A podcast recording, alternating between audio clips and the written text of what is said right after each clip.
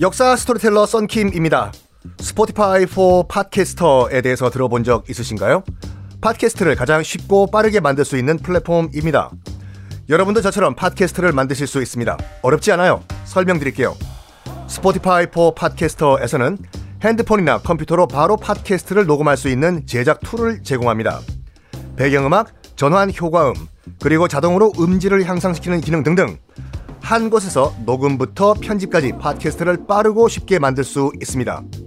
이렇게 만든 여러분의 팟캐스트는 Spotify for Podcasters를 통해서 애플 팟캐스트, 구글 팟캐스트 등 여러 다른 플랫폼에도 한 번에 배포하고 한 곳에서 관리할 수가 있습니다. 여러분이 팟캐스트를 만들기 위해 필요한 모든 것들을 한 곳에서 모두 무료로 제공합니다. Spotify for Podcasters 앱을 다운로드 받고 지금 바로 시작해 보세요. 네, 여러분 안녕하십니까. 역사 스토리텔러 썬킴 인사 드리겠습니다. 숙종이 서인 출신 대제학 서울대학교 총장 이단하를 유배는 안 보냈지만 잘라버리고 서울 바깥으로 쫓아보냈죠. 송시열 이름 안 적는다고 고인의 일대기에 이 말은 숙종이 공식적으로 서인에 대해서 선전포고를 했다는 거예요. 와. 정말 서슬퍼런 이런 그 서인이 누굽니까? 인조 반정을 주도했던 그런 세력이잖아요. 인조, 효종, 현종 이 몇 년이에요. 이거 내내 집권 여당이었어요. 그러니까 세상은 서인 거예요. 근데 이 나는 새도 떨어뜨리는 무시무시한 서인들에게 14살짜리 어린 왕이 겁도 없이 선전포고 때려버립니까? 거라니까요. 자, 이제 둘 중에 하나는 죽어야 돼요. 서인이든 숙종이든.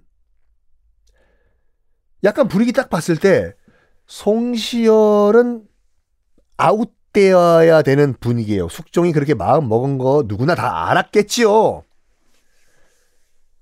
서인들은 끝까지 송시열을 지키려고 합니다. 전하! 송시열 선생을 그렇게 함부로 대하시면 안 됩니다! You are fired. 송시열을 조금이라도 카바치려고 하는 서인들은 바로 그 자리에서 파면, 잘려요. 숙종의 인식은 기본적으로 이거였습니다. 송시열 너! 왕실의 은혜를 받았음에도 불구하고, 그러면 고맙게 생각해야지. 오히려 뭐? 뭐? 소, 효종대왕을 둘째, 장남이 아니라 둘째, 소현세자의 동생이라고 너 무시해? 그 말은 곧 왕을 무시한다는 얘기다. 있을 수가 없다. 예요.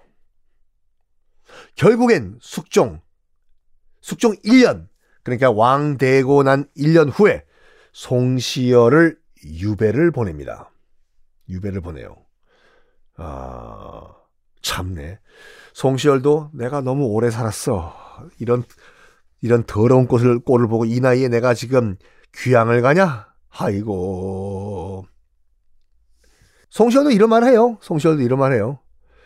이제 시작이구나. 이제 시작이야.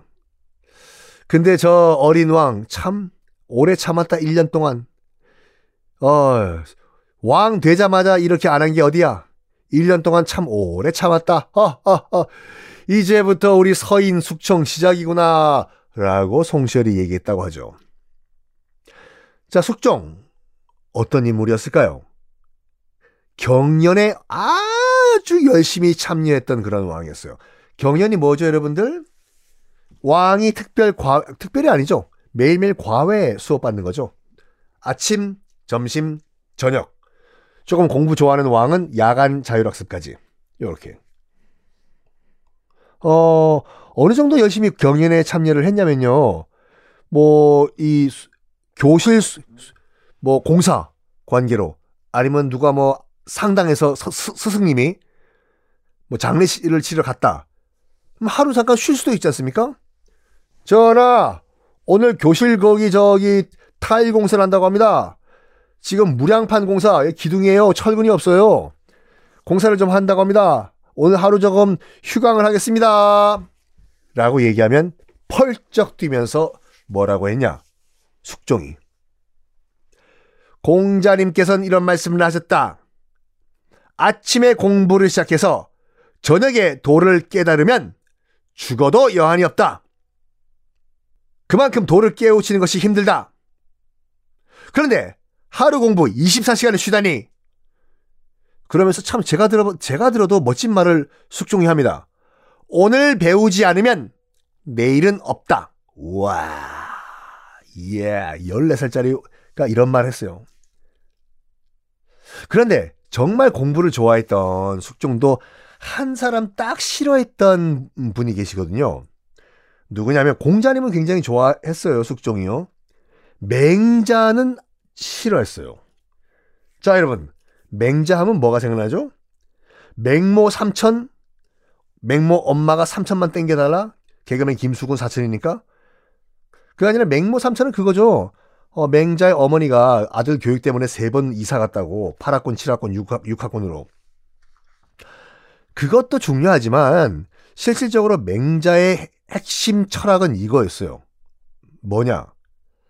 왕이 왕 자격이 없으면 신하는 왕을 그 자리에서 끌어내려도 좋다가 맹자의 주장이에요. 굉장히 급진적이에요. 근데 숙종 입장에서 봤을 때는 요건 너무 너무한 거 아니에요? 왜냐? 숙종은 재위 기간 내내 왕권 강화를 위해서 노력을 했는데 뭐 신하가 왕이 마음에 안 들면 왕을 신하가 끌어내려도 돼? 솔직히 맹자를 싫어했던 왕 많습니다. 중국 같은 경우에는 황제 가운데서 맹자를 싫어했던 황제 많고. 자, 하여간 어, 맹자 빼고는 정말 좋아했던 숙종 어느 정도로 공부를 열심히 했냐? 일단 밤샘 공부 기본이고 12시까지는 기본, 자정까지는 기본으로 공부하고 새벽에도 공부하고 그리고 새벽에서 눈 비비고 일어나 일어나자마자 밥도 먹고 세수도 좀 해야 될 거 아니에요. 아침 신문도 좀 보고 새벽에 일어나자마자 바로 선생 오라고 해서 경련 과외 시작. 그러니까 하루 종일 공부를 했어요. 자, 이런 숙종의 초기 정권 분위기가 어땠냐? 어쨌든 소인이 아 그 숙종이 서인 어, 송시어를 날려버리고 하나 둘 송시어를 그렇게 하지 마십, 마십시오. 너 you're fire, you're fire, you're fire 하다 보니까 서서히 어, 서인의 빈자리가 생기겠죠. 그리고 남인이 그 빈자리를 잡아가는 권력 공백기, 교체기가 요때 아닙니까? 그런데 남인이요, 약간 머뭇, 머뭇, 머뭇거렸다고 말씀드렸죠? 집권해본 경험이 별로 없기 때문에 우리가 저 자리를 차지해도 되는 것인가? 빈자리가 자리가 비었는데 야 네가 가서 앉아봐 내가 왜 난 무서워야 아우 그래서 빈자리가 몇 개 나와요 이렇게요. 권력 공백기. 이때 이때 누가 그 자리를 차지하냐. 다음 시간에 공개하겠습니다